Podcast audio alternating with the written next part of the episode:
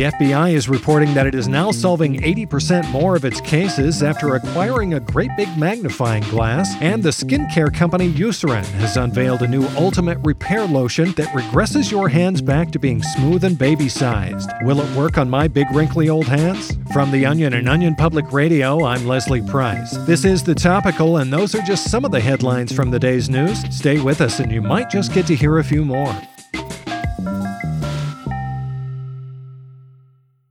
Big news for people who drive little cars. Fiat is recalling its 2019 C SUV for not looking small and weird enough. While announcing the recall of more than 60,000 of their brand new SUVs, a spokesperson for the Italian carmaker had this to say The SUVs should be bright cherry red. They should not have normal colors. They should have those funny little mirrors and scrape the ground when you drive them. This is a disaster. Joining us now is OPR's Marcy Hammond. Marcy, what are the issues with the new C SUV? SUV? Well, there are several reasons Fiat is recalling the vehicle, but a primary issue is that owners don't bump their heads when they get in. Fiat was also particularly concerned by reports that more than two people were fitting inside the car at the same time. Only a slender man and his beautiful girlfriend Francesca should fit into this car. They should not have room for their breadbasket in the back seat. The breadbasket should only be on the roof. Hmm. And are there any safety concerns with this particular model? Yes, Fiat did warn that drivers should not attempt to weave in and out of a busy Italian market, since the new vehicle's turn radius isn't sharp enough to avoid an Italian cyclist coming straight at you after popping out from behind a clothesline. Right. And another part of Fiat's recall was that they were also disappointed in the design, correct? Yes, they said they were, quote, deeply disturbed that the wheels didn't look like little Lego wheels and that the vehicle didn't include an inexplicably dumb white line designed into the side of the doors. This car must look so tiny and must look so stupid. At Fiat, we will settle for nothing less. Okay, so so, what happens now? Fiat has vowed to release a new model in the near future that reflects what people have come to expect from the Fiat brand. We swear the new model will once again putt putt all across Rome and be so small that it can fit inside your home. The new car will also make the toy beeping noises. It will go beep beep, not honk honk.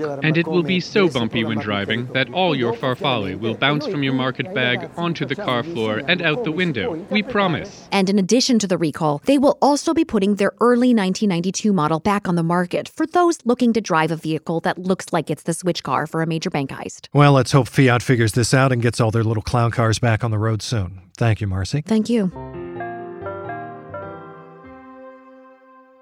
Consider me your magic news genie because I'm about to grant you three more pieces of news. Here's what else you need to know today.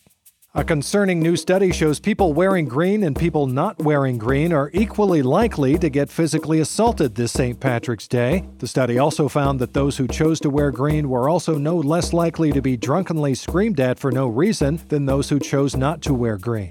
And an unadorned Chevy Silverado driven by the town comptroller somehow made the cut as a St. Patrick's Day parade float. It's unclear as of now what the hell parade organizers were thinking. And finally, a new marriage law will go for a vote in the French parliament next week. The progressive new law would officially define marriage in the country as being between man, wife, wife's mistress, wife's lesbian lover, and the couple they each sometimes do menage a trois with.